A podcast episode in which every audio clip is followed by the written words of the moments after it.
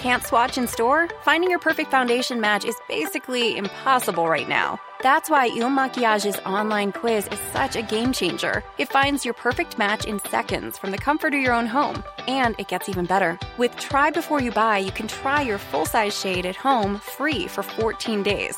So convenient in times like these. Take the quiz at ilmakiage.com slash quiz. That's I-L-M-A-K-I-A-G-E dot com slash quiz. Mitt namn är Linda Hörnfeldt och du lyssnar på avsnitt 94 av We Are Influencers, ett podcastsamarbete mellan Influencers of Sweden och Lalinda. Tycker du att det här med lagar och regler när det kommer till influenceryrket, ja, det är lite läskigt och lite rörigt. Och du är inte ensam. Jag får den frågan ja, nästan varenda dag. Vad är det som gäller med annonsmärkning? Måste man annonsmärka sina egna produkter? Eh, vad behöver jag beskatta? Etc. etc. Så av den här anledningen så bjöd jag in Essie Majkovic, även känd som den kreativa juristen, till podden. Hon har specialiserat sig på juridik inom just influencerbranschen med målet att hjälpa profiler som dig och mig som jobbar med sociala medier. Vilka rättigheter har man som influencer och vad behöver man till exempel tänka på inför ett samarbete eller när man ska börja blogga för en portal? Vi pratar också om vad säger lagen om marknadsföring i sociala medier? Hur annonsmärker man, hur, hur annonsmärker man i hela friden? Och vad gäller när man som influencer gör reklam för sina egna produkter på Instagram? Här kommer min intervju med Essie Majkovic.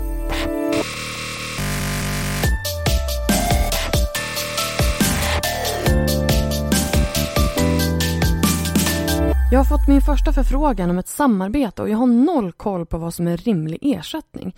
Jag har ju inte så stort konto. Är det lön i form av kläderna jag får som gäller då? Är det något mer jag bör tänka på? Känner du igen dig? Så här ser många DM och mejl ut som jag får från up and coming influencers som är i starten av sin karriär och inte riktigt känner sig säkra på hur reglerna ser ut eller vad man borde ta betalt. Undrar du hur hela friden du ska gå tillväga för att ta betalt för samarbeten i sociala medier? För dig har jag skapat en gratis guide där jag tar dig igenom steg för steg hur du bör räkna när du sätter ihop ett erbjudande till en potentiell samarbetspartner. Gå till www.lalinda.se ta betalt för att ladda ner guiden. lalinda.se ta betalt. Hej och välkommen Essie Majkovic, även känd som den kreativa juristen. Välkommen till podden. Tack Linda. Tack snälla för att jag får vara med. Ja, det var så lite så. Vi behöver verkligen din hjälp i den här podden. Kul. Eh, jag har ju haft med eh, reklamombudsmannen för många år sedan. Men det känns ju som att eh, branschen har utvecklats väldigt mycket sen dess. Även fast lagarna är de samma så har tolkningarna förändrats väldigt mycket. Så vi ska ju prata, ägna väldigt mycket tid åt den här podden till marknadsföringslagen och de olika tolkningarna där kring. Men eh, till att börja med så vill jag ju väldigt gärna att du presenterar dig. Vem är du Essie? Mm, ja du, mitt namn är Essie då och jag arbetar framförallt med eh, frågor som rör influencerbranschen. Ehm, jag studerar fortfarande men driver ett eget företag sedan ett och ett halvt år tillbaka och eh, såg ett behov av juridisk rådgivning för just influencerbranschen och framförallt de enskilda influenserna som inte är enskilda privatpersoner utan faktiskt företag. Mm. Eh, och som behöver guidning och rådgivning i olika situationer när det gäller deras företagsverksamhet och influencermarketing. Och, men du har ju också en Bachelor of Law från Örebro universitet. Och nu pluggar du... Rättsvetenskap. Vid... ja, okej, okay, okej. Okay. Rättsvetenskap och nu pluggar du sista året på juristprogrammet vid Stockholms universitet. Yes.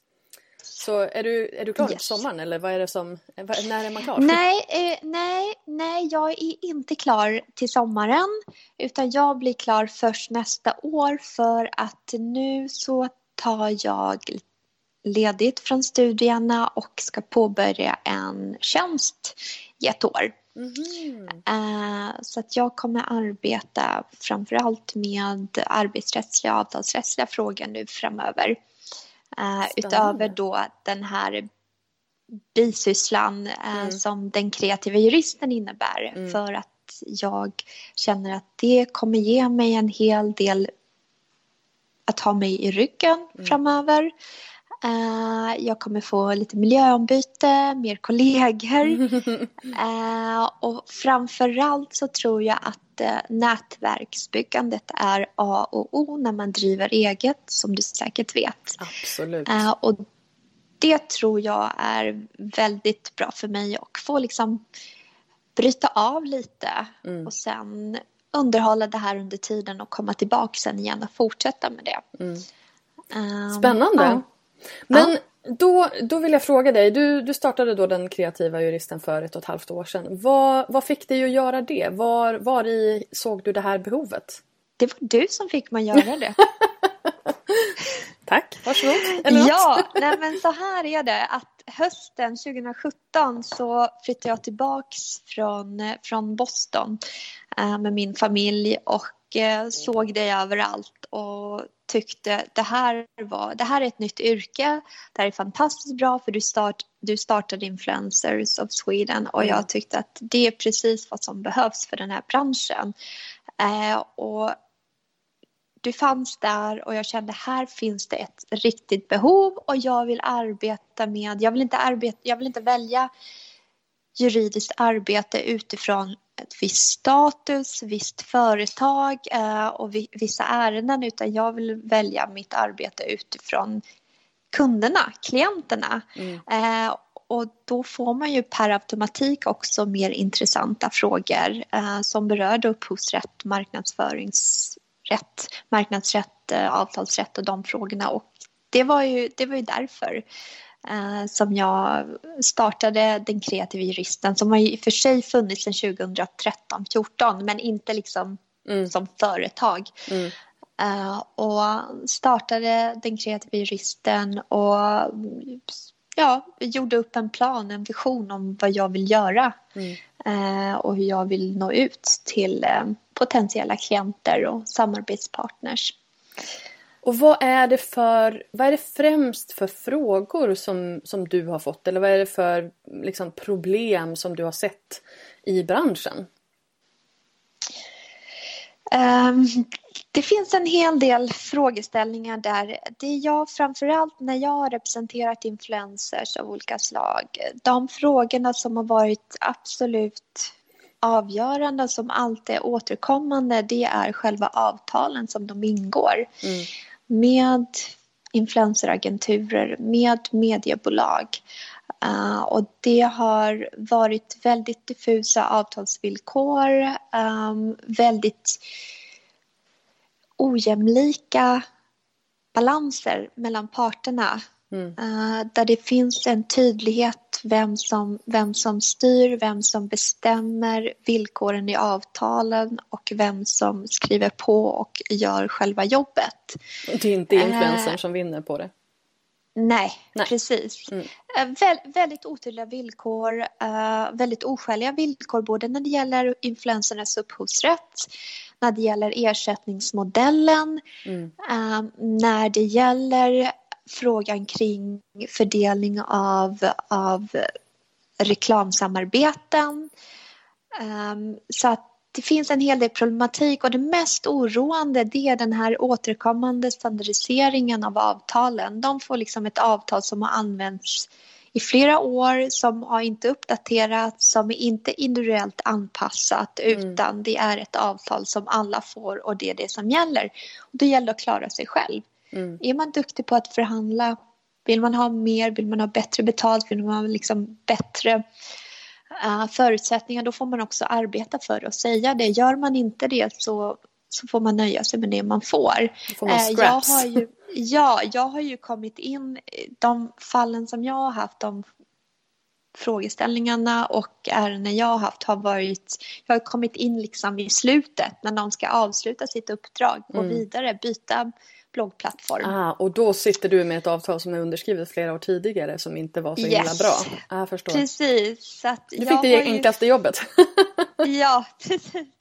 Så att jag har ju fått arbeta mycket med förhandling och förlikning och trycka på um, de ömma punkterna som mediebolagen och influencerföretagen vet att de inte skulle vara hållbara i en domstol. Mm. Och det är, ju, det är jobbigt. Alltså det blir ju en jättedålig stämning när man behöver gå liksom till, den, till den punkten. Så det är ju mycket, mycket bättre eh, att liksom de profiler som lyssnar på den här podden ska veta att alltså, det är ju innan man ingår en sån, ett sånt samarbete som man behöver göra det här. Men det är, det är klart att det är skitsvårt för du vet, säg att man har fått ett, en förfrågan från L. Nu, nu hittar jag bara mm. på, det, det här är liksom inte kopplat till dem. L har ingenting med det här Nej, L har ingenting med det här att göra, jag bara hittar på nu. Um, men jag tänker bara, liksom, skulle jag få en fråga från L och de skulle säga kan, vill du komma och blogga hos oss? Då man bara, eh, ja, no questions mm. asked, nu bara hoppar vi liksom. Mm. mm. Men det man måste göra då det är ju faktiskt take a hard look på det där avtalet och se Får jag behålla mina bilder? Eh, vad får, jag, får jag ta med mig mina inlägg när jag, när jag sticker? Eh, har ni rätt att ha kvar mitt innehåll när jag sticker? Alltså det, det är ju jätteviktiga eh, grejer. För jag menar, man ser ju till exempel Alltså om man googlar på valfri influencers som har bloggat ganska många år. De har ju garanterat bytt portal ett par gånger.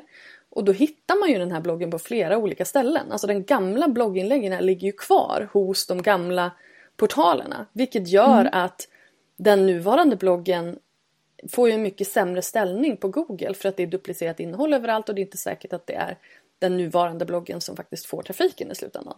Så det där är ju skitviktiga grejer att tänka på i tid. Precis.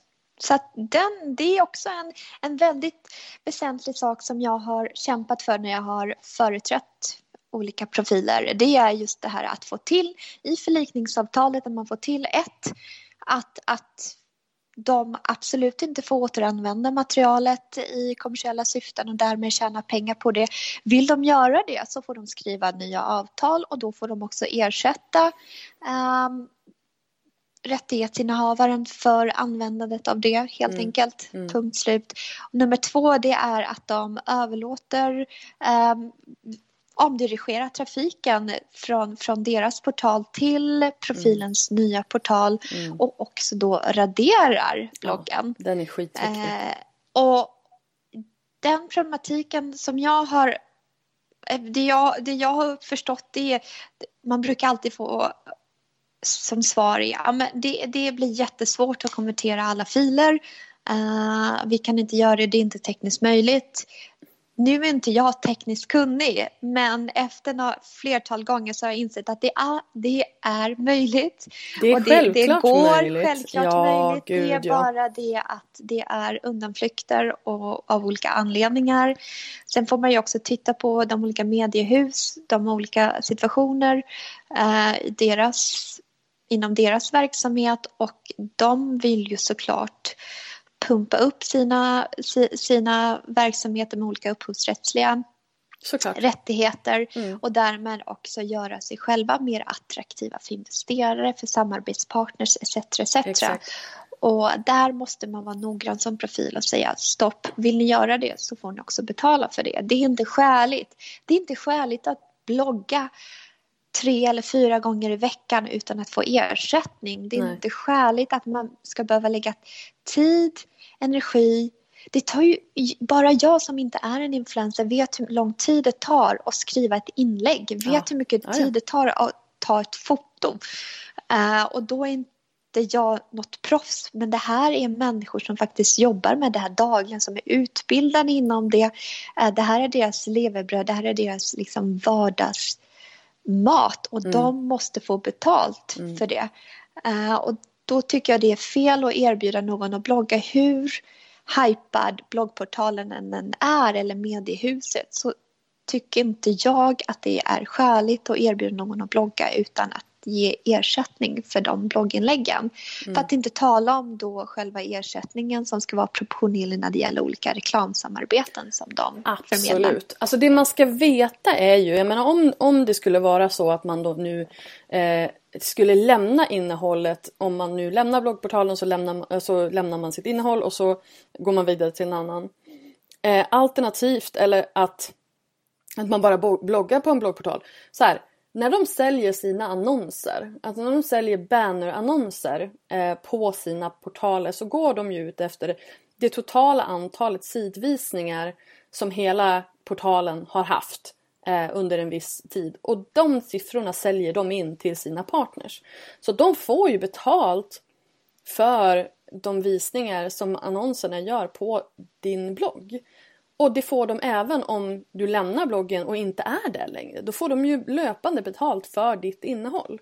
Och det är ju inte rimligt, helt enkelt. Eh, så att det, det är sådana saker som det handlar om. Att liksom säkerställa att det inte händer och att man inte behöver hamna... Alltså, det här är lite grann som ett liksom, prenup, alltså att man mm. avtalar innan man gifter sig om vem som mm. äger vad. Det blir så mycket trevligare att skilja sig, inte för att man säger att man ska det, men alltså när man, när man liksom, eh, vad heter det, eh, går skilda vägar från en affärspartner så blir det så mycket trevligare om man redan vet innan hur det ska gå till. Eh, och man har liksom tydliga restriktioner för vad som kommer att hända. För att annars så kan du vara säker på att du som influencer kommer att dra det korta strået. Liksom.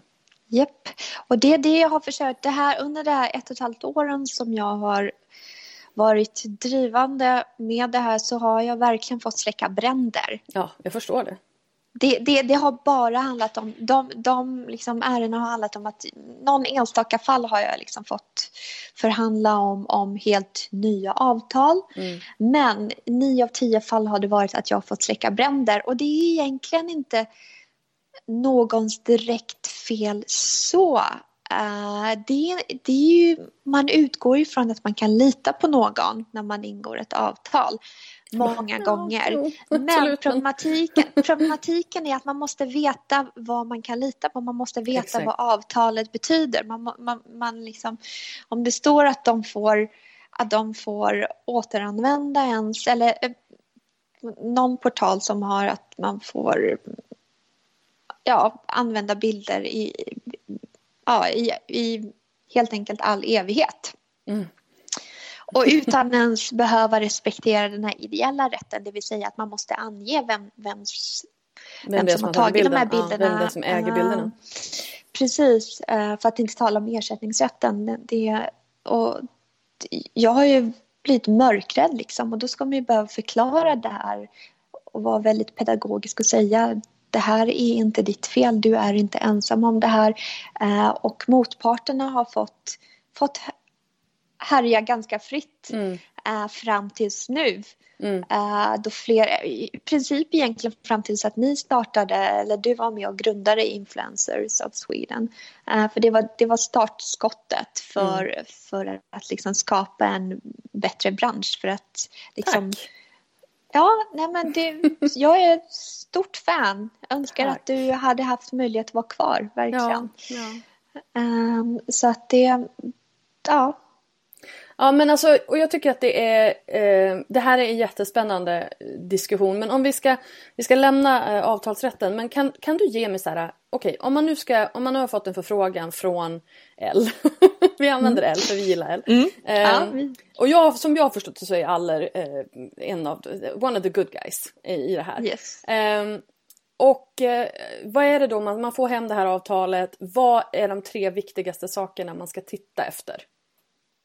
Ett, att man får behålla sin upphovsrätt, det vill säga rätten till ersättning uh, vid nyttjandet av, av ens material oavsett format. Uh, två, att det finns um, en tydlig ersättningsmodell. Att man vet hur mycket man får betalt eller hur åtminstone ersättningen beräknas för varje månad. Uh, och tre, att man har rätt att flytta över hela bloggen och att de då åtar sig uh, i uppgift att radera ens innehåll efter ett avslutat samarbete. Det, det är de tre, men det absolut viktigaste är att man får behålla rätten och att man får um, ersättning för, mm.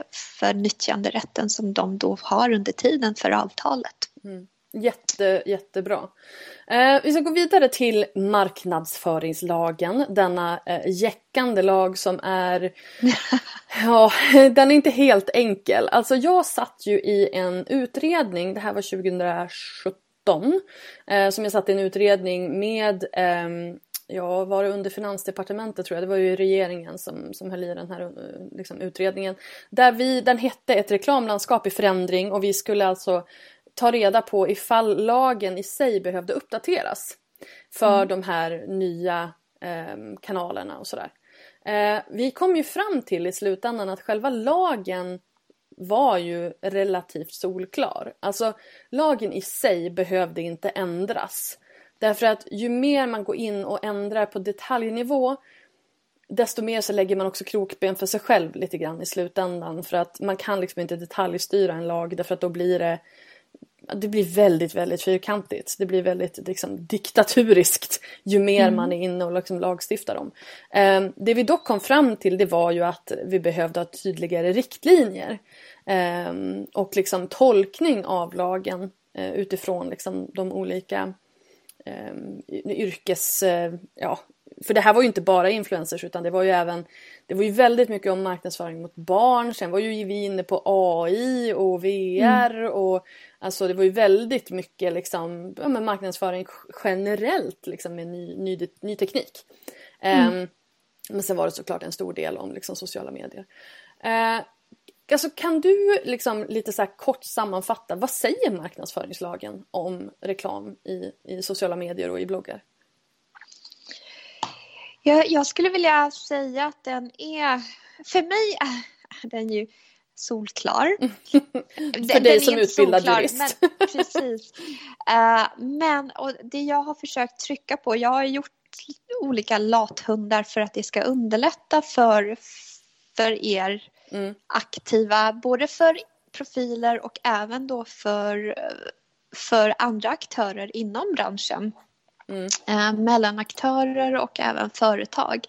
Det finns en väldigt enkel sak att göra. Det är det absolut viktigaste när det gäller reklam i sociala medier. Det är reklamidentifieringen. Annonsmärkning. Uh, ja, precis. Uh, svårare än så är det inte. Och trots det så ser jag än idag att profiler och företag blir anmälda för, för vilseledande. Uh, för otydlig reklamidentifiering, för försök att få det att se ut som ett redaktionellt innehåll och därmed skyddas av tryckfrihetsförordningen eller yttrandefriheten istället för att bara säga det här är reklam mm. och vi fattar, vi tycker det är okej, vi som är era följare, vi som är potentiella konsumenter och kunder. Vi förstår att företag, vi förstår att olika profiler arbetar så här och att det är deras sätt att arbeta på och det är helt okej okay mm. att reklammarkera. Mm. Vi kommer inte det är snarare bättre för det är mycket mer i enlighet med GDPR. Mm. För gör man reklam via influencer marketing då har man ju redan kommit runt GDPR på det sättet som ja. företag. För då når man ut till enskilda individer som faktiskt har godkänt att följa de här profilerna. Mm. Uh, och därmed så skadar inte det att vara övertydlig. Bättre det än, än försöka få det att verka som som någonting annat mm. när det egentligen handlar om att sälja produkter och sälja in tjänster och varumärken. Alltså jag tycker ju ändå att liksom när det är sol klart vad som är reklam. För jag menar när, när någon eh, ja, men om, om, ett, om ett företag kommer till mig och säger att hej vi vill sälja den här prylen i dina kanaler och jag får betalt för det eh, och då är det ju reklam. Det är ju inga konstigheter. Det är ändå en ganska så klassisk eh, en klassisk situation, ett klassiskt samarbete. Eh, och då behöver man annonsmärka det och det ska annonsmärkas först och det, man mm. ska, mm. alltså enligt lagen så ska man ju vid en hastig anblick eller vad är det, vad är det säger? Mm. En, snabb, en snabb titt helt enkelt. Ja. Så ska man direkt kunna identifiera innehållet som reklam. Sen vad det liksom betyder. Vilka ord man ska använda och sådär. Det beror på målgruppen. Men det som har OKats av reklamombudsmannen eh, och som jag också rekommenderar när jag föreläser det är ju orden annons, reklam, annonssamarbete eller reklamsamarbete. Väldigt många använder det i samarbete med och det känns som att det har blivit en vedertaglig eh, mm. ett vedertaget eh, uttryck som, som eh, majoriteten förstår. Mm, Skulle precis. du säga det? Ja, i, i betalt samarbete med X företag gällande Y produkt, tjänst. Punkt. Börja alltid ett reklaminlägg med det oavsett om det är på din blogg, om det är, om det är um, på Instagram eller Facebook, oavsett de eh, sociala mediekanaler du, du gör den här reklamen i. Skriv det, börja alltid med, med liksom den meningen så är du safe. Men det är svinlångt. Alltså om ja. du ska, på Instagram, om du ska skriva i betalt samarbete med företag X gällande produkt Y, då är du ju framme vid den här visa mer-knappen. Men det är, därför, det är därför ni är så otroligt duktiga på att ha intressanta, intresseväckande bilder, video, rör... Absolut, Där, ja. men kan man inte bara då få skriva reklam? Först? Det räcker inte. Det Gör måste inte det? vara väldigt tydligt. Nej, nej. Du måste ha klart för har gjort klart för själva mottagarna, för själva målgruppen. Det här är reklam, men vem är reklamen eller vem är reklamen för? Alltså måste vilket stå, företag? Måste det stå från början vem avsändaren är? Räcker inte det att det står i inlägget? Alltså att man skriver då först i inlägget att det är reklam men sen att man under inläggets gång eh, kommer fram till vem det är för. Det här är min rekommendation, vad jag skulle vilja mer vedertaget. Nu, nu står inte det så i lagen, det står Nej. ju liksom inte. Men det är den tolkningen och det är de önskemålen som jag har förstått som Konsumentverket och Reklamombudsmannen och domstolarna anser är mer acceptabla. Att det står tydligt. Mm. Ja, det kanske förstör själva reklaminlägget. Det, det ju hackigt. det. det. Ja, det gör ju det. Men nu är det så att vi lever i ett helt nytt ja. medielandskap, reklamlandskap och därför så måste vi anpassa oss utifrån det. Mm. Huvudsaken är att det är tydligt för mottagaren att det är reklam. Det är ja. liksom det som är, och sen är ju det också så här, jaha hur ska man veta det? Det räcker ja, inte fråga. med att man har hashtag ad i nej, slutet. Nej, nej, Absolut nej, nej, inte. Och, det roliga och trots nu... det så är det många som använder det ja, än idag. Det stör skiten ur mig. Och, och jag har också sett att folk har börjat, alltså folk som har reklammärkt jättebra har börjat gå tillbaka till mm. att skriva samarbete i slutet på inlägget och jag mm. bara Fast vad händer här nu då? Ska vi försöka mm. smyga tillbaka till gamla tider? Aj, aj, aj, nej, nej, nej, så mm. gör man inte. Eh, och det, det kan störa mig väldigt mycket. Det är så här, fast det verkar ju ännu oproffsigare.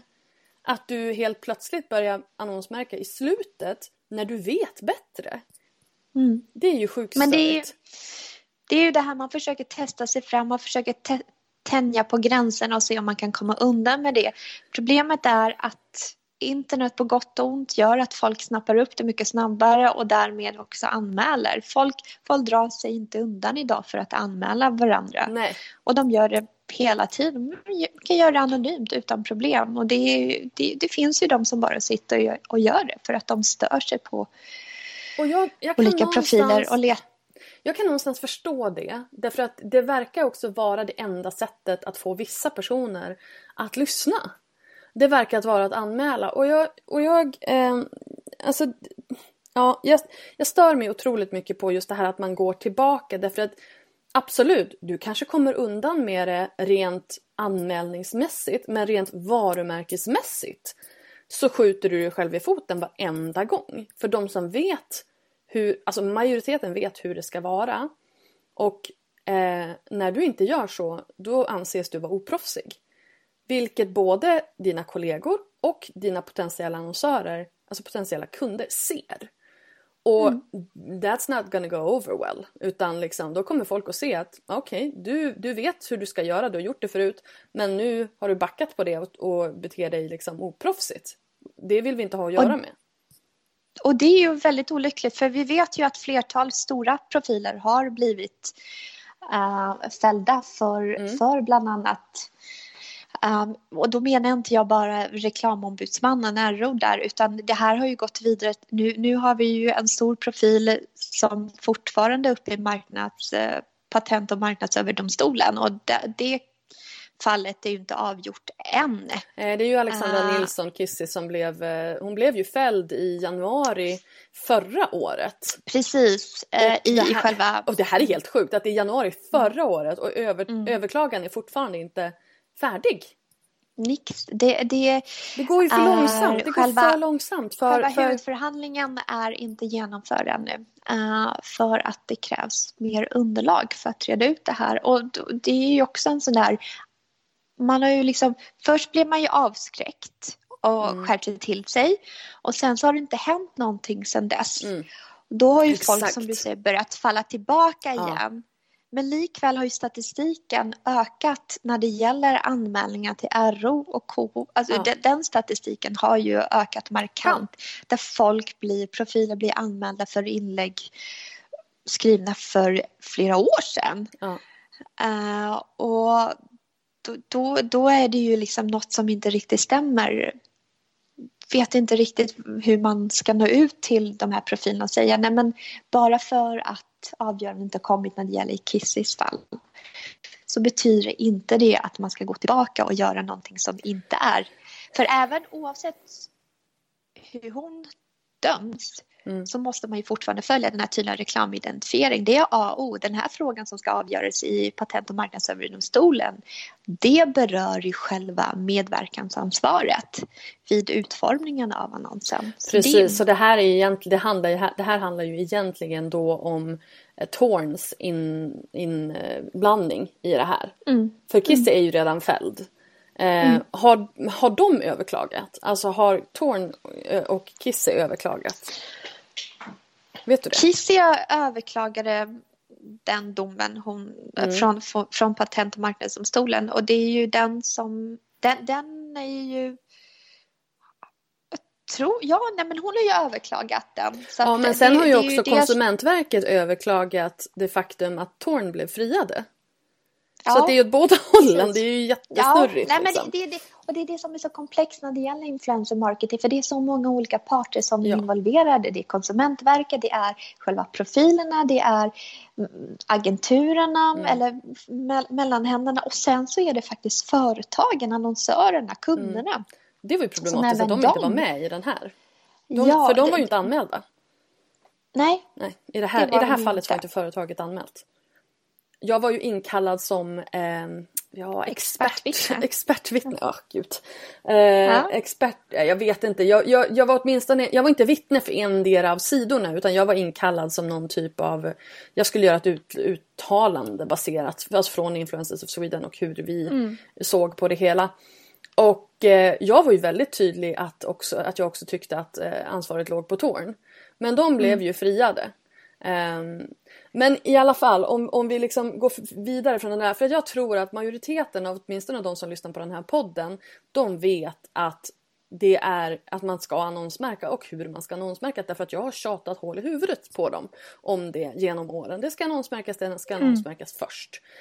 Men då kommer vi till de gråzonerna. Som mm. är eh, himla goa. Och det är ju då först och främst om man får en produkt eh, som man, alltså om du får en produkt från ett eh, företag eh, och de säger här, du får den här, hoppas du gillar den och man lägger upp den. Behöver man annonsmärka då? Ja, det skulle jag vilja påstå att man behöver. Ehm, um, Såvida... Det, det är väldigt svårt för man skulle ju kunna om man driver, om man är en influencer och har vissa produkter och, och företag som man samarbetar med och det är någonting snarlikt i, i den längden som man liksom har tidigare gjort reklam för. Uh, så kan ju då följarna uppfatta det som att det här är reklam.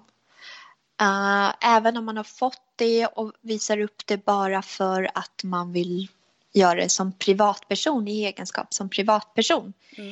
Uh, så, så bör man ju nog också skriva att det är man, man ska i alla fall förtydliga vad det rör sig om och hur produkten har hamnat i ens händer. Alltså, och varför. Och redan jag... då när man behöver ställa sig de här frågorna.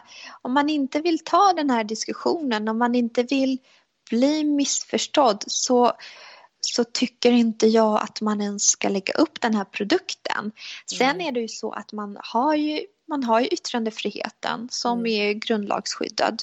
Vill man, vill man lägga upp foto på, på den här produkten i egenskap av privatperson och säga att det här är en helt fantastisk produkt, ja då får man väl göra det men man får fortfarande inte glömma bort att det kommer ju även skatterättsliga frågor när det gäller det. Och, vill, och vilka, att, för att det, det, det, tänker jag att vi kan ta separat därför att jag håller inte riktigt med dig här. Därför att jag tänker att om du får en produkt, det finns ingen, inget krav på motprestation. Då är det ju inte reklam liksom på det, på, på det sättet att det finns ett avtal dig och annonsören sinsemellan att du får den här produkten för att du lägger upp den. Utan det är ju vad, vad vi kallar för PR, alltså det är pressutskick. Att det är en, en att man, man, får en produkt och företaget hoppas att du ska visa upp den. Och absolut att det kan finnas skatterättsliga liksom, grejer då. Men, men du har ju fortfarande inget krav på dig att visa upp den. Vilket jag då tolkar som att du inte behöver annonsmärka men du behöver betala skatt för den. Eftersom mm. att det är en... Eh, du har ju fått den... Det är en, en marknadsföringsåtgärd från deras håll. Eh, och därför ska du betala skatt för den. Har jag förstått mm. det rätt då? Alltså det, det, här med, alltså det här med skatt, jag känner att så här, vi, det får bli ett helt eget avsnitt i så fall. Det orkar jag inte ens gå in på för att det är så förvirrande. Uh, Skatteverket nej, men... vill att vi ska betala skatt för allt, vilket är rimligt, that's their uh. job. Liksom. Men mm. det betyder inte att de har rätt alla gånger kan jag tycka. Mm, nej, det, det är ju så med juridik och det, det, är ju, det är väldigt individuellt. Det, det kan vara små detaljer som är avgörande. Mm. I det här fallet när, när företag skickar ut de här och hoppas på att det ska dyka upp mm. i de här profilerna, sociala mediekanaler, så gynnas de av det. Mm. Och lägger de upp så blir de när de får de här gratisprodukterna och lägger upp det i sina sociala medier-kanaler så blir det indirekt som att de hamnar i en viss ställning som är marknadsrelaterad, alltså kommersiellt inlägg istället för bara ett mm. redaktionellt inlägg. Fast det är ju inte kommersiellt för dem. Alltså de har ju inte vunnit någonting på det här förutom den här produkten. De har ju inte fått eh, betalt för det. Profilen ja. Ja, precis. Nej, nej, nej, men det är ett kommersiellt inlägg för själva företaget. Ja, du menar så. Mm. Ja, men, men det betyder inte att jag, alltså för mig som influencer är det ju inte kommersiellt, vilket betyder att då går det under, under yttrandefrihet och då behöver jag inte märka ut det. Alltså det här är så snurrigt. Men då ska man ju, ja det är jättesnurrigt. Uh, och det, där har vi ju inte några tydliga vägledande fall som, som, som har liksom, så det är ju jättesvårt. Jag kan ju prata om det här men det är svårt för mig att säga. Men jag skulle köra på det safea och eh, förtydliga vad, vad produkten kommer ifrån och vad det rör sig om.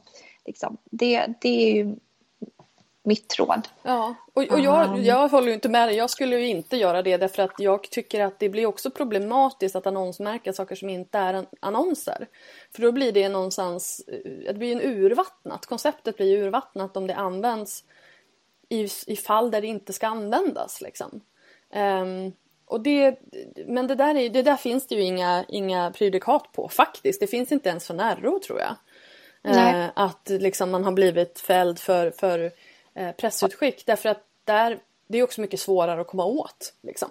Mm. Och det är mycket svårare att avgöra. Men det jag vet det är så här, får du pressutskick från samma företag varje månad till exempel och du alltid visar upp det eh, eh, och inte annonsmärker det, då kan du bli fälld. Därför att då kan det anses vara liksom ett, ett, ett, ett Ja, jag vet inte vad, vad, ni, vad ni säger på, på lagspråk. Men... Ja, nej men det, det blir ju ett konkludent handlande där. Alltså ge, att det uppstår ett, ett samarbete, ett ja. avtal där. Utan att man har uttalat om vad avtalet mm. handlar om så har ett de ju då genom avtal. Skick... Ja, ja, så kan man säga. Mm. Ja. ett, ett tyst avtal, tyst accept. Jag mottar de här varorna och lägger mm. upp det mina, på min Instagram. Mm. Och de skickar återigen nästa månad och nästa månad. Och då blir det en tyst accept och nu har vi ett avtal här. Och det har ett kommersiellt värde för företaget. Och där, det, mm. sen kan jag också tycka så här att jag personligen skulle aldrig rekommendera att lägga upp produkter även om man får dem gratis. För att ni som arbetar med sociala medier eh, ska ju få betalt för allt ni lägger upp. Absolut. Jag. Absolut. Eh, men, att, men, eh, men, vad kommer då hända med liksom PR-branschen? Den kommer ju liksom att dö.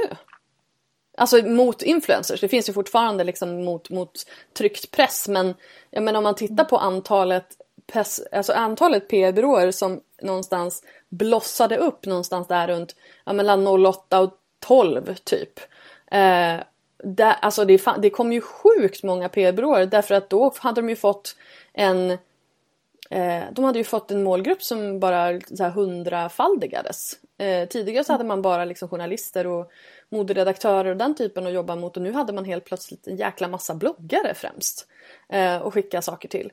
Men det bara för att det har varit så under flera år så betyder inte det att det är att det var okej. Okay. Så att PR-byråerna kommer ju ha problem. Eh, jag tror PR-byråerna försöker, försöker omstruktureras där. Jag tror många av dem försöker gå över till att vara mer de som skapar annonserna och även då förmedlar annonserna. Ja. Alltså de försöker helt enkelt förmedla. Jag, jag tror att det här är bara min upp... Ja, precis. Att det, det är ju det det går ut mer på nu för tiden. Att de är med och liksom utformar annonsinnehållet och förmedlar samarbeten. Mm. Um... Det tror jag är smart därför att jag menar om man tittar på och främst liksom beauty influencers. Där kommer det ju bli problem därför att där ser man ju Ja men man ser ju influencers som får pressutskick med jämna mellanrum från svindyra sminkmärken och de får alla läppstift i alla färger, alla nagellack i alla färger, de får sminkpaletter. Alltså det är ju, det är ju produkter för tiotusentals kronor. Mm. Och det här får de då ja men en gång i månaden, typ. Eh, och är det skäligt? Att de då inte lägger upp, när de lägger upp det, att de inte skriver att det är ett annonssamarbete? Nej, nej inte det... i det fallet. Inte i det fallet. Där håller jag med dig. Att, att är det så att det är återkommande. Eh, men här sitter problemet som jag främst ser här för influencers, det är ju skattefrågan. För här kommer det ju finnas sjukt mycket skattepengar att hämta hem. Mm. Eh, mm. Så det kommer ju bli problematiskt. Men eh, jag bara, vi lämnar den för vi kommer inte bli något klokare. Skattefrågorna lämnar vi. Ja, faktiskt. Eh... Can't swatch in store? Finding your perfect foundation match is basically impossible right now. That's why Il Maquiage's online quiz is such a game changer. It finds your perfect match in seconds from the comfort of your own home. And it gets even better. With Try Before You Buy, you can try your full size shade at home free for 14 days. So convenient in times like these. Take the quiz at ilmakiage.com slash quiz. That's I-L-M-A-K-I-A-G-E dot com slash quiz. Sen så har jag, du, jag, jag ställde fråga på Instagram här och eh, frågade mm. vad, vad man ville veta för någonting. Och jag har fått ganska många frågor som hand, handlar om typ samma sak. Och det mm. handlar ju om att på sin, på, sitt, eh, på sin Instagram eller på sin blogg göra reklam för sina egna produkter. Eh, och jag har fått en fråga som lyder, det, det, är två, det är typ samma fråga fast på två olika sätt. Eh, och en har skrivit, om jag har företags Instagram, måste jag då skriva reklam för egen verksamhet i varje inlägg? Och så sen så har jag då en som är liknande men som lyder, hur fungerar det kring reklam för ens egna grejer och vart går gränsen? Och det här tror jag är liksom nästa enorma eh, huvudbryderi i den här branschen.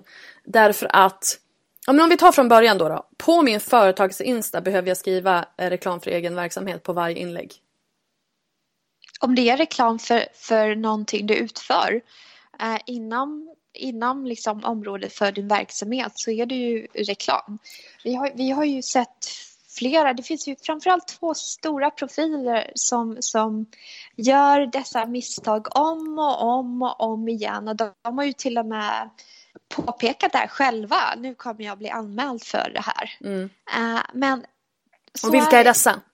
Jag vet inte om jag ska uttala mig rent, peka, peka ut dem så. Liksom. Jo, fast jag tycker att vi, uh, behöver, vi behöver ha exempel här. är det Isabella Lövengrip? Hon är en av dem, absolut. Ja. Uh, som, som har, ja, gör reklam väldigt ofta för, för sitt varumärke ja. Lövengrip. Uh, kommer inte ihåg vad de heter. Löv, ja, då nu heter de nog bara Lövengrip, men de har hetat Lövengrip kan Ja, Lövengrip. Uh, och liksom där, där är det hela tiden, det är väldigt oklart om det är reklam eller om det är bara ja, men nu använder jag bara massa av mina egna produkter, det råkar vara så. Men när det finns ett så starkt sam samband mellan henne som, som privatperson och företagsägare och, och konsument så bör man marknads, äh, reklammarkera de innehållen tydligt och hon har ju blivit fälld vid flertal gånger mm. när det gäller just äh, Löven, Lövengrips mm. produkter och de inlägg som hon har lagt upp. Och vilken är den andra? Uh, mm, Katrin. Zytomierska? Ja. Mm. Uh, jag följer inte henne så jag har upp, dålig koll på det. Uh, hon lägger upp väldigt ofta uh, om clean eating och mm. hennes följare anmäler henne och hon är mycket väl medveten om. Sen ingår det lite av hennes liksom I hennes profil. image ja, att vara ja, lite precis. bråkig. Ja precis, att vara mm. lite mer rebellisk och så här visa fuck you liksom. Jag, ja. jag gör ändå som jag vill. Jag är mycket väl medveten om att jag kommer bli anmäld och att man inte får göra så, men jag gör det ändå. Men där har vi de två absolut stora som gör samma misstag om och om igen. Men vad är det då som avgör vad som är ett företagskonto? Det var en enkel fråga va? För jag menar om, ja. du, om du har liksom ett, ett eh, jag menar om jag tittar på mitt eget Instagramkonto, det är ju mycket liksom personliga inslag. Men det mm. står ju till exempel under mitt namn så står det entreprenör. Det står också hjälper dig att bygga personligt varumärke i sociala medier. Det står författare och föreläsare. Jag kan ju tycka att det här är ju mitt företagskonto. Jag är ju, jag är ju på Instagram som entreprenör. Jag är på Instagram som liksom mitt, mitt företag. Ja, det, de, det är de, din åsikt. Det, ja, nej men det, nej men det, det absolut, det, det, finns, det är väldigt oklart egentligen. Det mm. är väldigt otydligt. Det, det finns ju liksom inga tydliga riktlinjer när det gäller det. Och, men de exemplen som jag tog upp, mm. de har ju, dels har de ju så kallade privata konton. Dels har de ju då sina företag. Ja. Så när de lägger upp inlägg. Ja, du menar att, uh, att, att, att, eh, Isabella har ett Instagramkonto för Lövengrip? Det är inte samma ja, konto? Precis. Jag förstår. Men, men tack vare sitt varumärke som hon har byggt upp så har hon ju kunnat bygga det här bolaget. Men varje gång hon nämner bolaget i sitt privata inom situationstecken ska jag säga. Mm. För det är ju hennes, det är hennes arbete att vara influencer. Det är, ju det är hennes det. yrke. Mm. Alltså är det ju hennes indirekt, det är det ju hennes då företagskonto, även den mer privata. Ja. Uh, så, så måste hon då lägga upp om att det är uh, reklam. Mm. Um, men om man då bara har ett konto och anser mm. då att det är, ja men om man till exempel som konsult. Jag tänker som du själv liksom. Mm. Jag menar du, du är den kreativa juristen och ska du mm. promota dina egna tjänster på ditt eget Instagramkonto och skriva att det är reklam. Mm. Det blir ju det blir absurt. Mm. Mm. Det, jag, jag har inget bra svar på det där. Nej. Jag har själv inte riktigt um, någon no något tydligt svar. Men det jag tror du är ute efter när det gäller den här diskussionen det, det är ju snarare det, uh, det när, vi, när vi pratar om anställda. Ja, för att vi, jag ska ta liksom grunden till det, eller bakgrunden till, till det mm. här eh, var ju då en, eh, en fällning som reklamombudsmannen gjorde av Noccos varumärkeschef Linus Karlén. Och jag kan länka den här artikeln i, eh, i show notes. Och de hittar du på lalinda.se 94 kommer du hitta de shownotesen. Eh, och eh, då blev han alltså fälld för bristande reklammärkning eh, där han då hade gjort ett inlägg med två stycken Nocco, eh, ja inte flaskor, burkar heter det. Eh, och så står det alltså boom när man hittar denna julklassiker i butik igen. Två för 35 spänn på Kvantum Liljeholmen. Eh, och den åkte ner i självskanningspåsen. Finns också en länk i min bio om man vill säkra upp ett flak. Eh, och det här blev han då fälld för eftersom att eh, reklamombudsmannen ansåg att det var kommersiellt. Att, eh, så här har Tobias Eltells eh, sagt, jurist på Sveriges annonsörer. Eh, det är alltså Sveriges annonsörer som är ehm, ehm, vad ska man säga, initiativtagare till reklamombudsmannen en gång i tiden. Ehm, mm. Det här känns som ett ganska solklart övertramp där det, där det kommersiella syftet trumfar yttrandefriheten. Det känns inte jätteförvånande att han blir fälld i det här fallet, säger Tobias Altell. Vad säger du om det? Tycker du också att det är ett solklart eh, övertramp?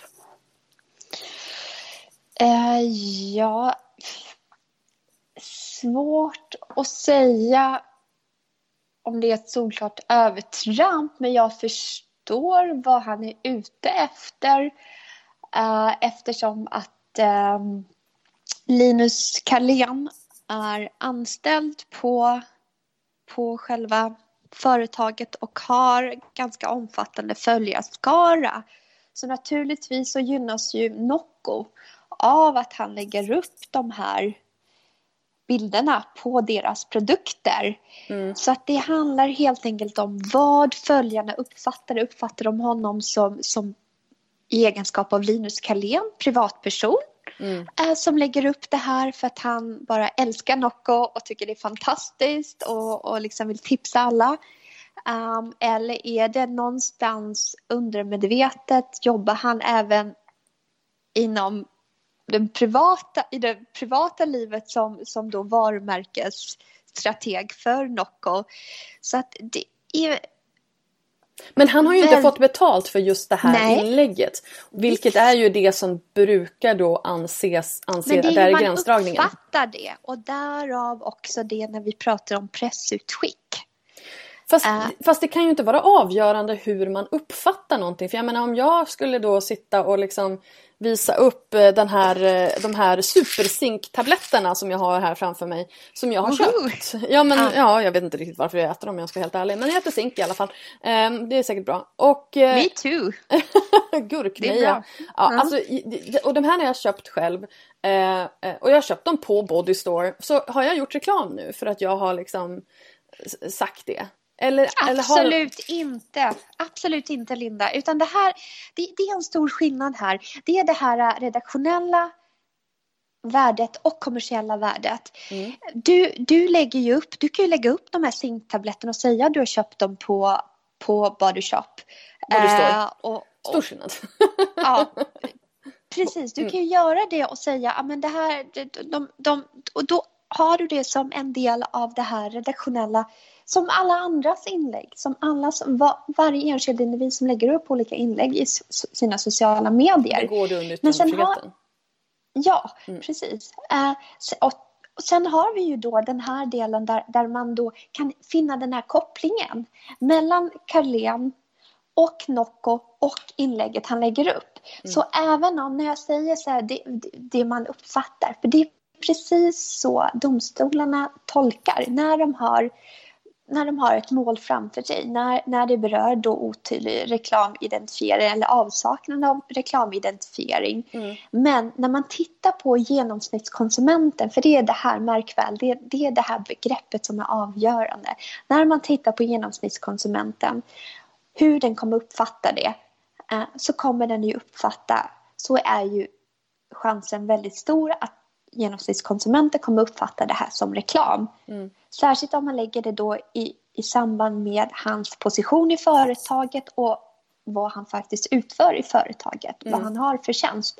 Så oavsett om han blir betald eller inte för det här inlägget ser man ändå en stark koppling mellan honom som privatperson och honom då som varumärkesstrateg på Nocco. Dessutom är han ju då återigen i beroendeställning till sin arbetsgivare Nocco. Mm. Så även om han inte får betalt så får han ju självklart en viss, ett viss, en viss status för det han gör. Han får stjärnor i kanten. Här. Ja, precis. Mm. Exakt så. Och det, jag tror säkert att det var precis så han tänkte. Att han, han, han, han hade säkert, ja men jag har en bred följarskara. Jag gör det här för att jag vill. Jag mm. tycker om produkten. Mm. Jag trivs bra på företaget. Jag mm. tycker mm. om min arbetsgivare. Vad gör det? Jag lägger upp det här. Mm. Utan att tänka på vilka effekter, vilka konsekvenser det här kan få rent juridiskt. Så det är, det, vi lägger ju upp saker varje dag. Dagligen lägger vi upp på produkter. Alltså jag, tänker, uh, jag tänker till exempel när jag jobbade på, för det här är ju nu åtta år sedan någonting sånt som jag jobbade på i Wattling. Mm. Eh, och då la jag ju ofta upp eh, bilder från, vi hade event eller bilder på, på produkter, alltså från, från Evattling. Eh, mm. Då skulle jag då egentligen ha annonsmärkt dem. Om jag, om jag lägger upp att det här är vår nya kollektion, titta vad fina den är. Liksom. Mm. Ja, du, du tvekar vilket betyder att det här, det, jag borde ha liksom åtminstone tänkt tanken, vilket jag ju inte gjorde. Ja, jag tror för åtta år sedan så, Absolut, så, men lagen var ju fortfarande densamma. Och, jag, och, och bloggen var ju, liksom, var ju välbesökt redan då. Så att jag menar, det, det, det är ändå så här, det, det hade varit... Eh, om vi hade varit där vi är idag så hade det varit en fråga. Det hade varit liksom gråzonigt helt enkelt. Absolut, ja. självklart. För det, för det hade ju gynnat din arbetsgivare. Ja. Det hade gynnat när, när det framgår så tydligt. Och då hade du hamnat i en situation där dina följare uh, hade börjat ifrågasätta om det här var reklam eller om det var bara för att du genuint... Alltså det är ju uppenbarligen både och i, ja, i många fall. Det. Liksom. Och, jag menar, ja. och, och, så ska det ju alltid vara. Alltså, så, det säger mm. jag ju alltid att jobbar du som influencer så måste ja. du eh, du måste ju stå bakom det du gör reklam för för att annars mm. så skiter sig hela, hela grejen. Eh, mm. I och med att det är liksom din trovärdighet som är grunden till allting. Men det här, det här blir ju ett jättestort problem för, alltså jag tänker så här, employer branding. Um, om alla nu som, som sitter på Facebook och är så här, jag jobbar, eller så här, vi har de här nya produkterna. Räcker det då att man skriver så här, ja men som ni vet så jobbar jag här och här och här är våra nya produkter. Eller måste man då skriva att det här är reklam för? För att hamnar man inte då också i en, i en skattefråga problem liksom? Kan man då bli beskattad för de här produkterna som man har lagt upp som man har, har kanske antingen fått eller köpt från, sitt, från företag man jobbar på eller sådär. Så alltså det finns ju jättemånga lager av, av problematik här. Det är otroligt komplext uh, och det absolut svåraste, det är det som är så intressant med influencerbranschen, att den är så formbar och oklar mm. Mm. än så länge. Uh, när det gäller den juridiska aspekten så um, det är frågor som jag tror att det skulle... Det, det finns ett uppenbart behov mm. av branschens samtliga aktörer att sätta sig ner och gå igenom och skapa gemensamma riktlinjer och liksom verkligen, det är som du sa, man, man, man skriver ett avtal och sen så kommer man på efteråt, mm. men vänta lite, det här var ju inte alls bra för mig. Branschen alltså är det bättre. Det, det, går, det, det, går ju inte därför att liksom, eh, kreatörerna och om man tittar på till exempel då RO eller KO. Alltså, det, det känns ju också lite grann som att mycket av det är ju förlegat. Därför att eh, bara det faktum att man då skulle... Jag menar alla vet ju att Isabella Löwengrip är en entreprenör och att hon eh, har ett, sitt, sitt, eget företag. Och jag menar om hon gör reklam för Löwengrip i sin, på sitt privata Instagramkonto alla fattar ju att det är att hon har en liksom ekonomisk vinning för det. Hon skulle inte driva ett Instagramkonto om hon inte tjänade pengar på det.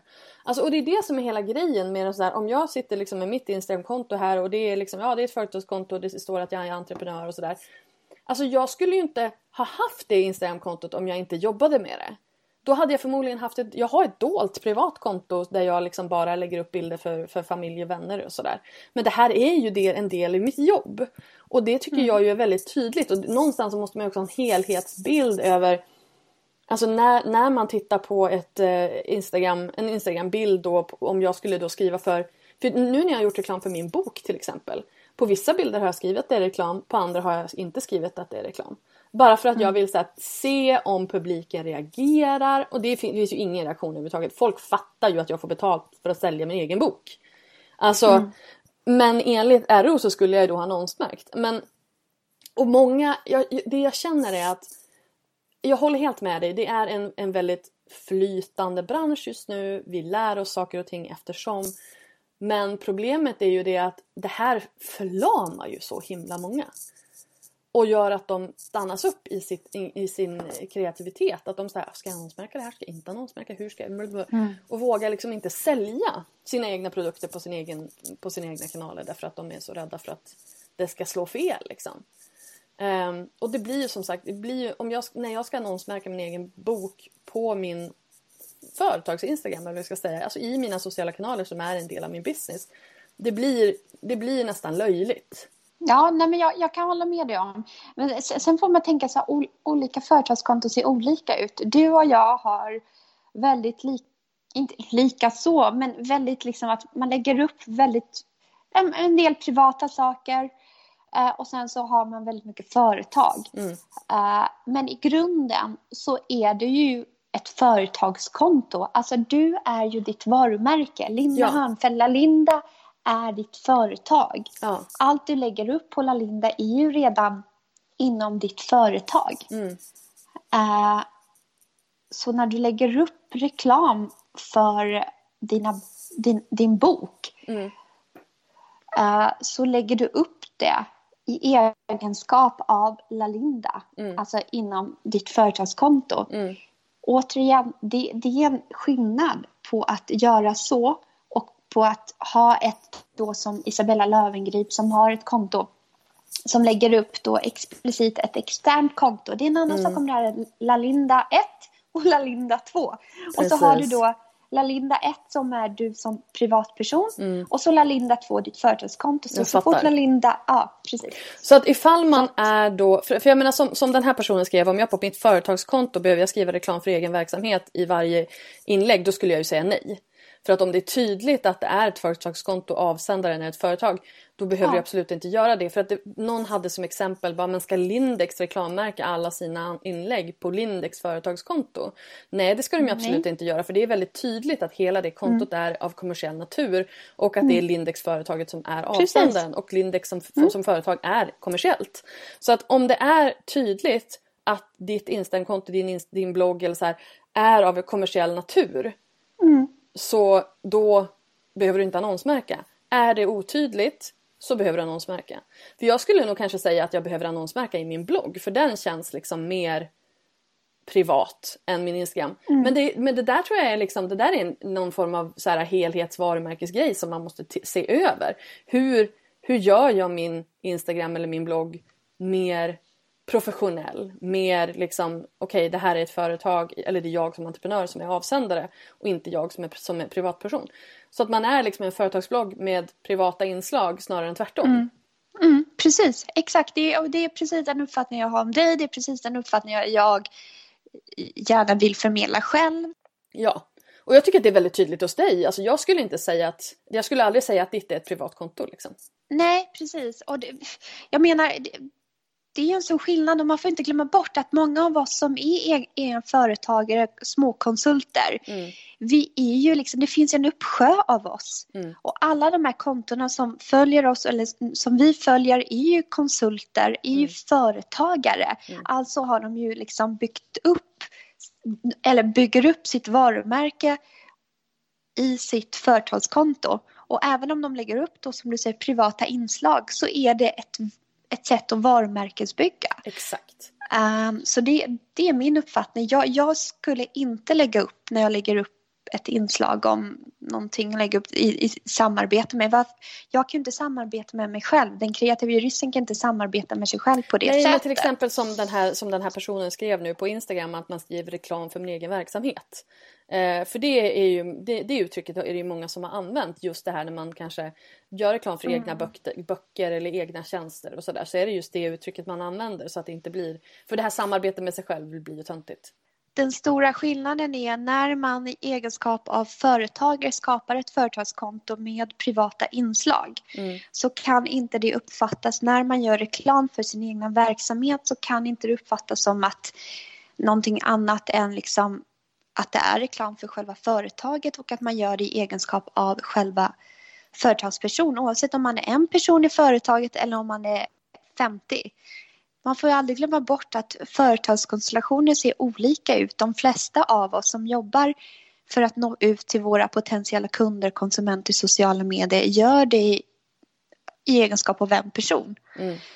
Så våra konton är ju väldigt företagsinriktade med vissa personliga inslag.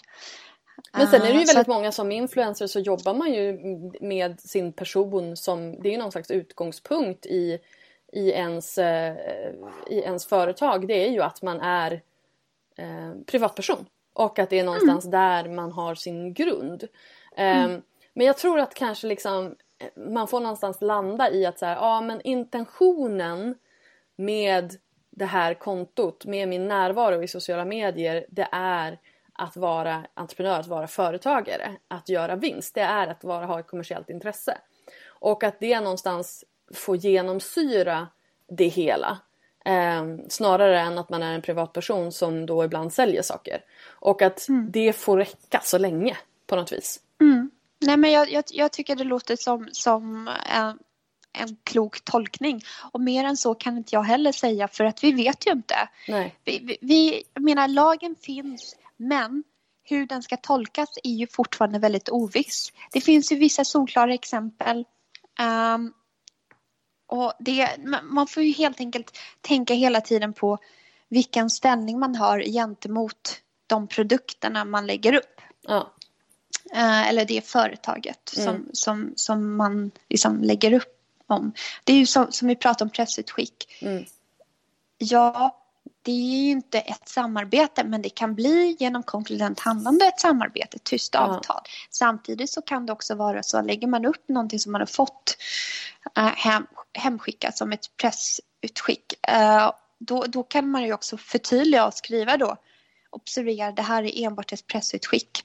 Uh, jag blev så glad för jag fick det här godiset hem eller mm. läppstiftet eller vad det kan vara. Mm. Kul att få testa på någonting nytt. Eh, och vara väldigt tydlig även där och inte bara lägga upp det här fina läppstiftet liksom som man har fått mm. eh, och skriva det. Utan, eller så, så skriver man inte att det var ett pressutskick utan lägger, lägger ut det och säger att man, om man, att man själv har köpt det exempelvis för egna pengar.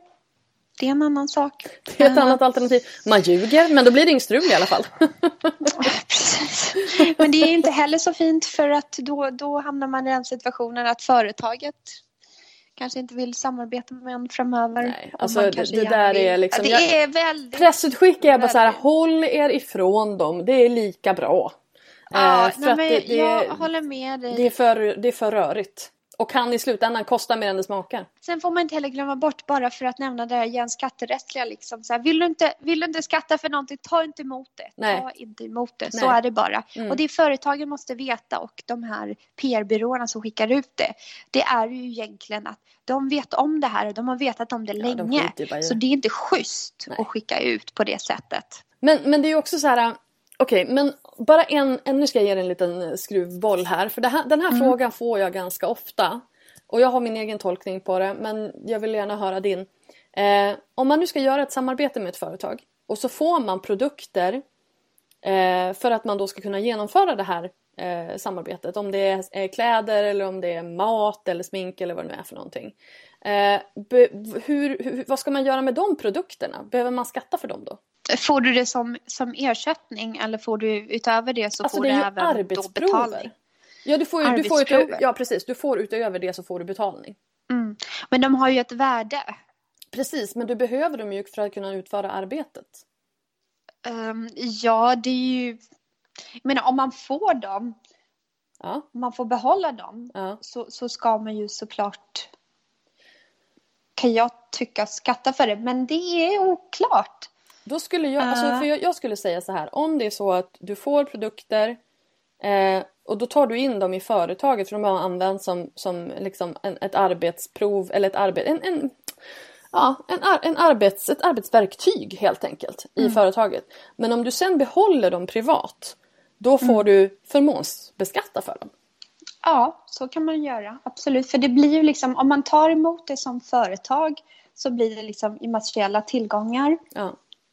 Och då beräknar man det. Men däremot om du, om företaget, ditt företag överlåter, det, överlåter produkten till dig som privatperson mm. så får man då förmånsbeskatta det.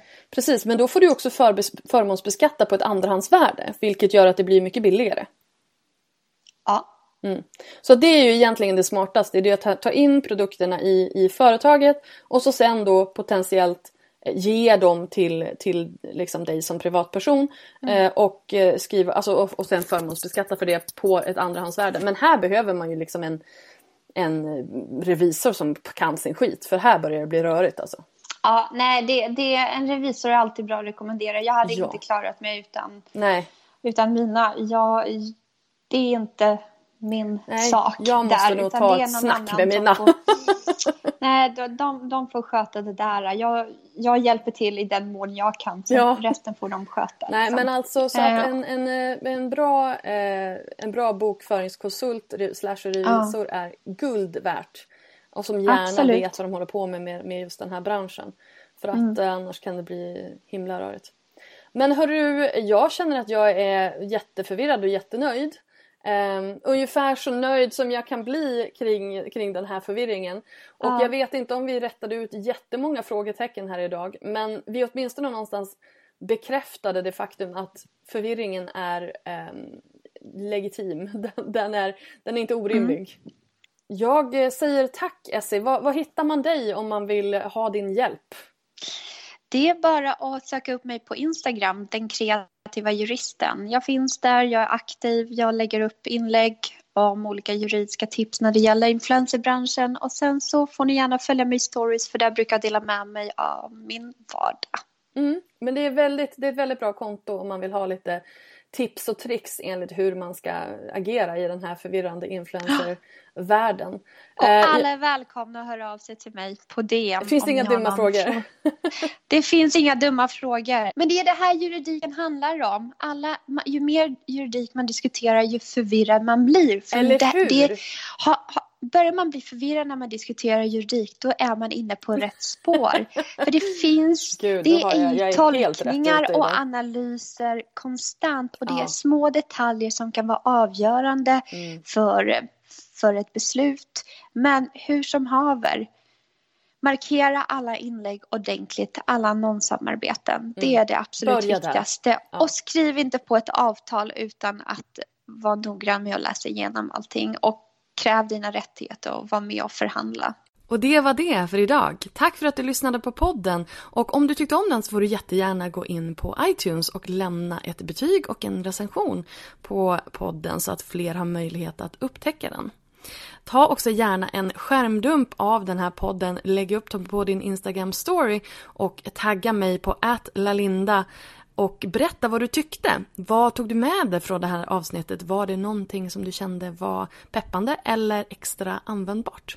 Jag älskar ju att höra ifrån er vad ni, vad ni, vad ni tycker om podden så det vore jätteroligt om du ville meddela mig det. Glöm inte heller att eh, följa mig på Instagram på @lalinda och du hittar mig även på min blogg på lalinda.se. Tack för att du har lyssnat. Hej då!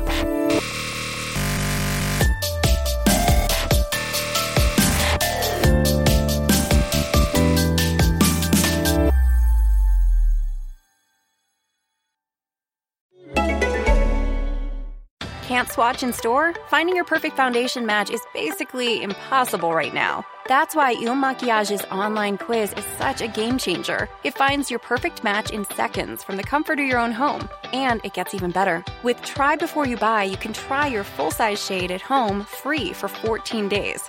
So convenient in times like these. Take the quiz at ilmakiage.com slash quiz. That's I L M A K I A G E dot com slash quiz.